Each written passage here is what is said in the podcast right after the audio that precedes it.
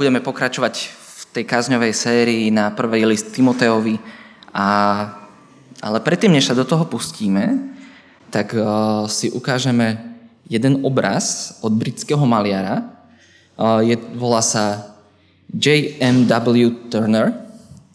Neviem, či ho bude úplne dobre vidno, ale... No. Uh, tento obraz sa volá snehová búrka, Hannibal a jeho armáda prechádza Alpami. A tento obraz z obdobia romantizmu sa naozaj snaží zachytiť tú náročnosť tej Hannibalovej cesty cez Alpy. No a v pravom hornom rohu si môžeme všimnúť tú prichádzajúcu snehovú búrku. Zase v ľavom dolnom rohu si môžeme všimnúť, aj keď trošku to odseklo, útočiace keltské kmene, ktoré útočia z na jeho vojsko. No a zase z pravého dolného rohu vidíme, ako sa obrazom tiahne Hannibalová armáda. Keď sa pozrieme poriadne, aj na počítači to bolo problém vidieť, keď som sa pozrel zblízka, tak na vrchu tej šipky by sme mohli vidieť slona. A aj keď tento obraz nie je priamo obrazom, ktorý má zachytiť Hannibala, podobne ako možno poznáme ten obraz s Bonapartem, kde sedí na koni, tak niektorí tvrdia, že na tom slonovi sedí samotný Hannibal. Tak e, chce to trošku odvahy dať takéto tvrdenie, ale keďže vraj prežil, niektoré zdroje tvrdia, že tri, niektoré len, že jeden slon, Cyperčan, tak tá myšlienka by tam mohla byť, ale no.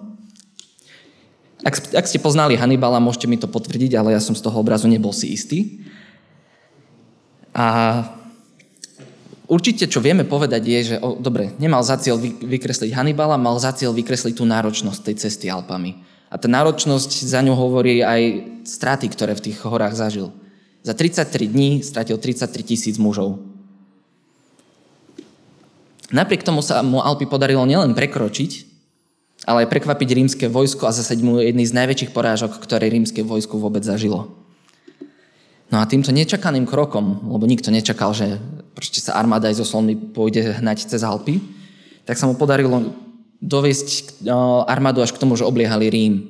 Nikdy sa mu Rím nepodarilo poraziť, ale ešte to viedlo k tomu, že asi 15 rokov alebo 10 plienil Apeninský polostrov so svojou armádou až kým nedonútil Rímanov robiť taký ťah, že oni zobrali lode a išli do Kartága a tam ich išli ničiť. Čo ho potom donútilo zobrať aj on svoje vojsko na lode a vrátiť sa domov. Pre mňa ale zaujímavé bolo, že pri prechode Alpami Hannibal nebol práve najstarší nejaký chlap, taký ten klasický vojevodca, ktorý, keď si predstavíme vojnové filmy, nejaký 45-ročný chlap, 50 taký v dobrom veku, kedy príde a nesie takú tú vážnosť svojej pozície podľa všetkého mal v tom čase 29 rokov. Čo ak si pamätáte prvú kapitolu, keď sme mali prvú kapitolu k prvému listu Timoteovi, tak sme hovorili, že v tých časoch naozaj takú tú vážnosť mali až 50 a Timoteovi dokonca sa, sa aj v dnešnom texte vyčíta, že je mladý a to má medzi 20-30 rokov. No, teda, teda nie vyčíta, ale bude pozbudzovaný, že napriek jeho mladosti. Ale Hannibal bol zaujímavý v tom, že dokázal tú armádu viesť tým, že bol vzorom pre svojich vojakov. Odmietal taký ten prehnaný luxus, že ja som vodca, tak ja budem mať skvelý stan, vyhrievaný a podobne. Nie. Keď išiel horami, spal podobne ako jeho vojaci. Keď išiel močarinami, spal podobne ako jeho vojaci. Išiel im vzorom a preto dokázal viesť takúto armádu a práve tento motiv byť vzorom budeme vidieť aj v dnešnom kázňovom texte. Takže ako som povedal, ideme do prvého listu Timoteovi, a e, ideme sa pozrieť priamo na e, konkrétne zo pár informácií. No a my sa dozvieme niečo viac o hereze, ktorú sme mali spomínanú v, pr- v prvej kapitole a teda poďme sa pozrieť konkrétne do e, tejto štvrtej kapitoly. Budem teda čítať a keďže je to dlhší úsek, tak môžeme ostať sedieť. Duch však vyslovene hovorí, že v posledných časoch niektorí odpadnú od viery, a budú sa pridlžať blúdnych duchov a náuk démonov. Pre pokrytectvo luhárov, ktorí majú vypálené znamenie na vlastnú svedomí. Títo ľudia zabraňujú vstupovať do manželstva. Prikazujú zdržiavať sa pokrmov, ktoré Boh predsa stvoril aby ich s vďačnosťou príjmali tí, čo veria a poznajú pravdu. Veď všetko, čo Boh stvoril, je dobré a nič nie je na zavrhnutie, ak sa príjma s vďakou. Veď sa to posvedcuje Božím slovom a modlitbou. Keď budeš toto predkladať bratom, budeš dobrý služobník Krista Ježiša, vychovaný slovami viery a dobrého učenia, ktorého sa pridržaš. Vychýbaj sa bezbožným a babským bajkam. Radšej, radšej sa cvič v zbožnosti. Telesné cvičenie je totiž málo užitočné a zbožnosť je, je užitočná na všetko, lebo má prísľubenie pre terajší aj budúci život. Spolahlivé je toto slovo a hodno, aby bolo úplne prijaté. Preto sa namáhame a zápasíme, lebo máme nádej v živého Boha, ktorý je spasiteľom všetkých ľudí, najmä veriacich. Toto prikazuj a uč. Nikto nech tebou nepohrdá pre tvoju mladosť. Ty sa však vstaň pre veriacich vzorom v reči, v správaní, v láske, vo viere a v mravnej čistote. Kým neprídem, venuj sa prečítavaniu a pozbudzovaniu a vyučovaniu. Nezanedbávaj dar milosti, ktorý máš v sebe, ktorý si dostal prostredníctvom proroctva, keď na teba starší vkladali ruky. O toto sa staraj a tomu sa venuj, aby tvoje napredovanie bolo zjavné. Dávaj pozor na seba a na, na učenie, buď v tom vytrvalý. Lebo ak toto budeš robiť, zachrániš seba aj tých, čo ťa počúvajú. Ako vidíte, tak táto biblická pasáž je plná veľmi silných a takých priamých vyjadrení. Nie sú tu také nejaké ťažké metafóry alebo niečo podobné. A pre mňa osobne bola táto časť Biblie veľmi silne formujúca. Keď som bol názročný, tak som veľmi silne príjmal pozbudenia z tohto textu. Pravidelne som si pripomínal tieto verše 6 až 16 a predtým, než sa do nich pustíme, tak chcem, aby sme videli veľmi jednoduchú štruktúru textu. Tá nie je veľmi komplikovaná a pokiaľ ste so mnou sledovali ten text, tak by ste si všimli, že bol síce na, na prezentácii rozdelený na poli, ale v skutočnosti tá štruktúra ide, že verše 1 až 5, kde je nejaký ten problém, tie nástrahy, podobne ako mal Hannibal, tak ktoré bude mať nástrahy Timotej v zbore. Druhý, uh, druhé je potom uh, časť, sú verše 6 až 16, čo je konkrétne správa pre Timotea, no ale z praktických dôvodov, aby sme nešli desiatimi veršami a snažili sa všímať si všetky tie také zaujímavosti nejaké, tak si to rozdelíme na dve časti, a to verše 6 až 10 a verše 11 až 16, čo je, že čo má učiť a čo má robiť. A teda poďme postupne a pozrieme sa najprv na tie samotné nástrahy, ktorým bude Timotej čeliť v danom efeskom zbore. Mám za potrebu najprv vyjasniť jednu vec, že čo má vlastne Pavol na mysli, keď hovorí o posledných časoch. Lebo to tam čítame hneď zo začiatku. A je to dosť dôležitá časť, lebo hovorí o tom, až keď príde Ježiš, alebo je to niečo iné. A tu sa musíme zdôrazniť, že Pavol nehovorí o tej situácii druhého Kristovho príchodu, ale o danom momente, o danom momente sveta. Totiž Ráni kresťania žili v presvedčení, že žijú už v posledných časoch a celkom dobre tú predstavu, že žijú v posledných časoch, môžeme vidieť aj v prvom liste Petrovi, kde Peter píše, ale bol zjavený v posledných časoch kvôli vám. Ako tomu teda rozumieť? Lebo Kristus bol zjavený v posledných časoch kvôli vám, tým pádom tie posledné časy už sú tu. Čo tým majú na mysli? No tým, že sme v rámci príbehu Biblie v poslednom dejstve starej zmluve máme zaznamenaných niekoľko dejstiev, niekoľko zmluv, ktoré tieto dejstva predstavujú a reprezentujú. A celý príbeh Biblia vyvrcholuje v príbehu Mesiáša, v príbehu Ježiša Krista. Vďaka jeho obeti za naše hriechy máme spásu u Boha a to znamená, že v rámci dejín spásy, to je v príbehu Biblie, sme už v poslednom dejstve v tých posledných časoch. No a na základe toho ja viem aj povedať, že naozaj Pavol sa vyjadruje k veciam, ktoré sa dejú v Efeze v danom momente, nie v posledných časoch nejakej eschatologickej vzdialenej budúcnosti. No ale čo sa týka toho konkrétneho učenia, ktoré tí zlí učiteľia vlastne vôbec učili, tak dozvedáme sa zo pár dobrých nových detajlov, ale zaradiť to do nejakého ko- konkrétneho nie je úplne možné a hlavne nie je to úplne nápomocné. Vieme povedať toľko, že to boli nejakou, v nejakej forme zákonníci, a snažia sa zabraňovať v zbore takým veciam ako za konzumáciu niektorých jedál a dokonca až zakazovať vstupovanie do manželstva. No a to naozaj nám veľmi, keď sa ich snažíme zaradiť do nejakého učenia, tak to nám nepomôže. Ale Pavol to vyzdvihuje fakt, že títo učiteľia, ktorí sú hlboko pomílení, tak vyslovene hovorí o ich heretickom učení, že vychádza až z diabla. A oni sú pri tom veľmi hlboko, títo učiteľe, presvedčení o svojej pravde, ktorú majú, ktorú chcú šíriť, ktorú chcú hovoriť. Ale Pavol upozorňuje, že na toto neexistuje dobrý podklad. Na to neexistuje v písme niečo, čo by povedalo, že áno, zakazujte jesť jedlo a zakazujte vstupovať do manželstva. Mne to veľmi prípada také až taká snaha dostať takéto takéto pseudoduchovné učenie, kedy sa snažíme mať nejaký výraz duchovnosti, taký ten pustovnícky život, že áno, e, žijem veľmi samostatne, niekde v pustatinách, si, som na čundri a proste smrdím a nejem a som sám a nikto so mnou nechce byť aj preto, že smrdím. Ale a niektorí to naozaj môžeme vidieť ako taký príklad takého toho duchovného človeka. Veľakrát si možno predstavíme nejakého takého jogína alebo nejaké takúto postavu. Ale Pavol upozorňuje, že toto je taký nejaký len výraz duchovnosti a že toto v skutočnosti nie je tá práva duchovnosť, ktorú má Timotej vyučovať. Tá práva duchovnosť v skutočnosti vie, ako pristupovať k Božím darom. Nepotrebuje sa od nich oddeľovať, a tu je zaujímavý ten bod, že je dobré niekedy si spravíte takéto duchovné cvičenie, že ísť na nejaký čas do samoty. A je dobré na nejaký čas ísť do pôstu a obmedziť si strávu, ale celé to má vychádzať z dobrovoľnosti, nie z toho, že je to príkaz a ak to nerobíš, budeš zatratený. Práva duchovnosť v skutočnosti vie pristupovať k týmto darom, ako k ním prichádzať. A neviem to sám povedať lepšie, ako to hovoria tie verše 3 až 5, keď Pavol píše, títo ľudia zabraňujú vstupovať do manželstva, prikázajú zdržiavať sa pokrmov, ktoré Boh predsa stvoril, aby ich s ďačnosťou príjmali tí, čo veria a poznajú pravdu. Veď všetko, čo Boh stvoril, je dobré a nič nie je na zavrhnutie, ak sa príjma s vďakou. Veď sa to posvedcuje Božím slovom a modlitbou. Poďme sa teda pozrieť viac k tomu, čo konkrétne má ešte Timotej učiť, alebo dokonca by sme mohli povedať, čo sa má učiť.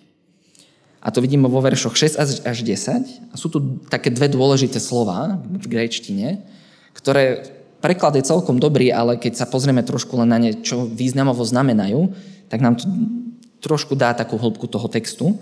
Prvé je eusebia, čo znamená zbožnosť. A zbožnosť v zmysle takej tej hlbokej vnútornej reakcie na Božie veci, ktorá sa až prejavuje návonok. V niektorých prípadoch je to až dalo by sa hovoriť až o takom momente, že my prinášame druhých pred Boha.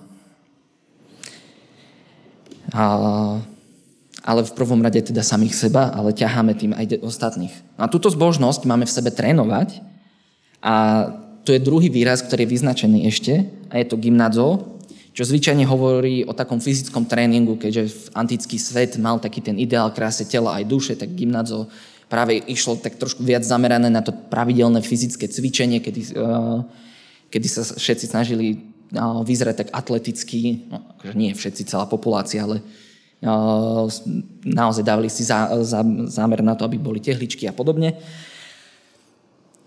A išlo teda o tento pravidelný 100% tréning, veľmi hlboko zameraný. No ale Pavol nám vás upozorňuje, že niečo podobné máme robiť. A máme to robiť v duchovnej rovine. Nie, že by fyzické cvičenie bolo úplne zbytočné, považuje ho za, do nejakej miery za užitočné, aj keď veľmi málo, ale povoláva k takej, takémuto zamýšľaniu sa nad zbožnosťou, takémuto vedomému venovaniu sa zbožnosti, takémuto tréningu, kedy celý náš deň si organizujeme a, a nenechávame ju chradnúť, a, ale naopak ju cvičíme. Zaujímavosťou je, že on v tej zbožnosti vidí viac ako to cvičenie a to v tom momente, že zbožnosť trénuje charakter, ktorý nemusí starnúť na rozdiel od tela, ktoré dopadom hriechu je oveľa viac postihnuté a či chceme, či nie, časom bude chradnúť. To neznamená, že teda nemáme cvičiť, ale veľakrát máme takéto obdobie, hlavne na jar, že ideme schudnúť do plaviek, tak možno by sme mohli využiť leto aj v nejakom inom momente, a na takéto cvičenie na prípravu charakteru na ďalší rok. A ja využijem ešte ten moment, že naozaj tá zbožnosť a to cvičenie nám môže byť blízke aj v dnešnej dobe.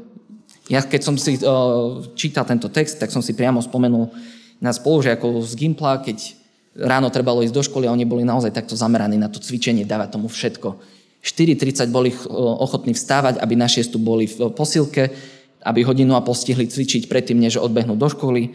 V škole sa bavili o proteínoch, o tom, aké najlepšie cviky môžu robiť po obede a po obede zo školy utekali naspäť do posilky. Celý ich život bol zameraný na práve na to cvičenie. To neznamená, že títo moji spolužiaci zanedbali štúdium, boli to aj dobrí študenti, ale naozaj tú hlavu a to, na čo sa sústredili, bolo to, to cvičenie. To je to, o čom premýšľali, to, čomu sa venovali.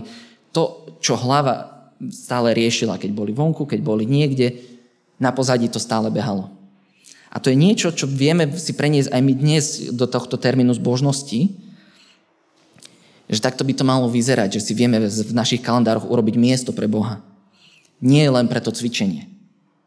A do takéhoto až hlbokého vzťahu nás volá Pavol. A skrze Pavla Boh samotný. A to, o, toto všetko nám, o, nám, má, má, nám má pomôcť k tomu, aby sme dokázali, ako je v 10. verši napísané, preto sa namáhame a zápasíme, lebo máme nádej v živého Boha, ktorý je spasiteľom všetkých ľudí, najmä veriacich. Tento hlboký tréning tu nie je len pre nás, ale je to aj pre ľudí, ktorí sú okolo nás. A len taký detail, to najmä veriacich, to je len upresnenie a je to v podstate len snaha inak povedať tú istú tézu, ktorá je v, Timoteo, v prvom liste Timoteovi 2. kapitola 4. verš, že Boh je záchrancom veriacich. Dobre, ale teda cvičiť sa v božnosti, zbožnosti, venovať sa tomu tréningu. Ako ten tréning reálne vyzerá? Čo to znamená? Lebo ja vám teraz môžem povedať, cvičte, cvičte sa v zbožnosti, ale prídete domov a teraz jak sa to robí? Tak sa pozrieme na to, čo tým má Pavel konkrétne na mysli vo veršoch 11 až 16 a tie teda znova prečítam.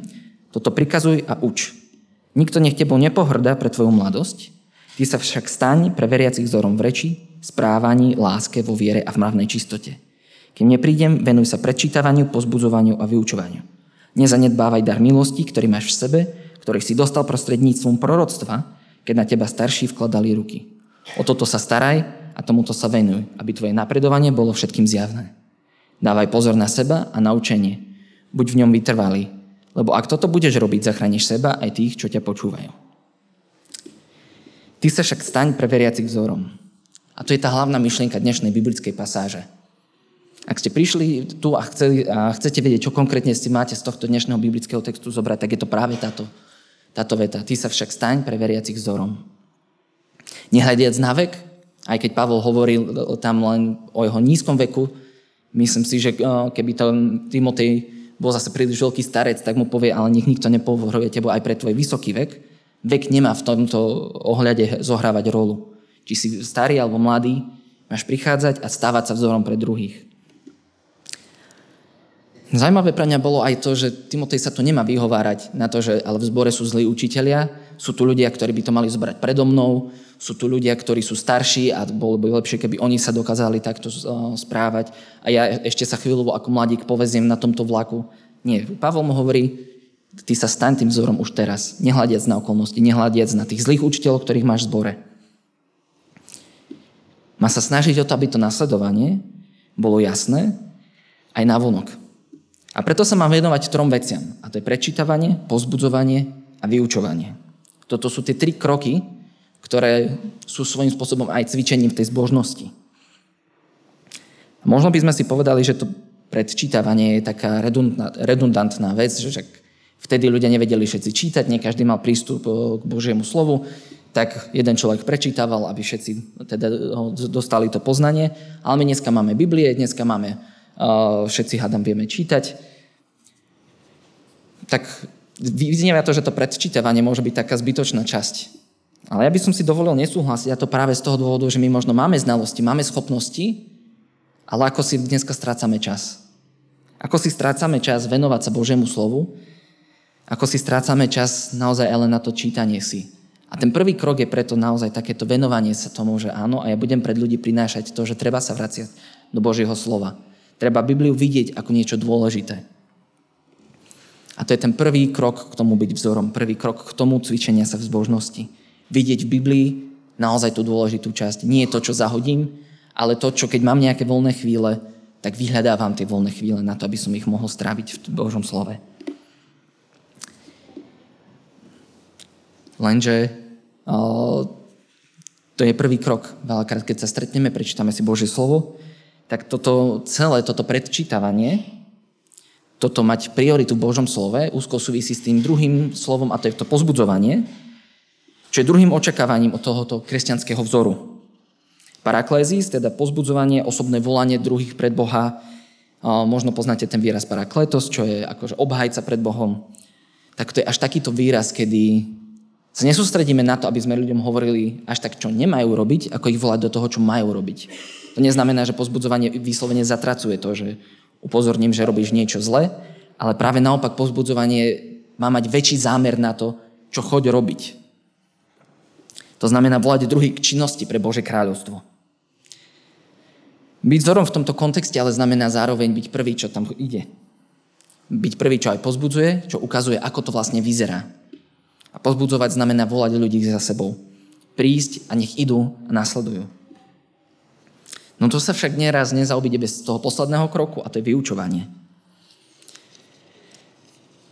A to je teda spoznávanie aj duchovného sveta aj na takejto, mohli by sme si myslieť, že teoretickej úrovni. Ale práve to vyučovanie je neoddeliteľné v tom, že v starej zmluve, nielen v starej zmluve, ale aj v novej, Vyučovanie zvyčajne bolo úzko prepojené s, s praktickou aplikáciou. To znamená, máte vzdelávanie a hneď napojené na to aj nejakú praktickú činnosť. Ako si to môžeme ukázať, ako to môžeme dokázať, ako to môžeme spraviť. Takže aj keď na jednej strane sa možno nezaobídeme bez tejto teoretickej prípravy, tak práve aplikácia, ktorú budeme vidieť, je neoddeliteľná a preto musíme byť veľmi opatrní a zároveň vnímam za také dôležité oslo- osvojiť si ten 16. verš. Dávaj pozor na seba a na učenie. Buď v tom vytrvalý, lebo ak toto budeš robiť, zachrániš seba aj tých, čo ťa počúvajú. Čo je dôraz na to, že ak sme vzorom, je to na jednej strane evangelizačná pomôcka a na druhej strane je to spôsob, akým budujeme komunitu, akým spôsob, akým jedných druhých pozbudzujeme a vedieme sa. A spoločne tak sa prinášame pred Boha, a v ktorom nachádzame záchranu. Bratia a sestry, prichádza leto a s ním naozaj aj tá možnosť oddychu, ale čo vnímam takého naozaj toho, to možnosť toho duchovného tréningu. Ako som spomenul, na jar sme sa snažili cvičiť naše tela, aby sme schudli do plaviek.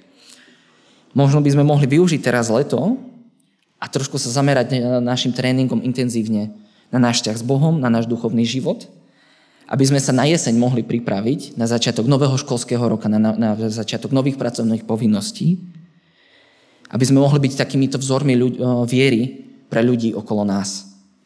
A ja viem, že tá cesta nebude ľahká a budeme mať podobné nástrahy veľakrát, ako mal Timotej, ako mal Hannibal. V Alpách, no napriek veku, v ktorom ste, my do, môžeme byť týmito vzormi.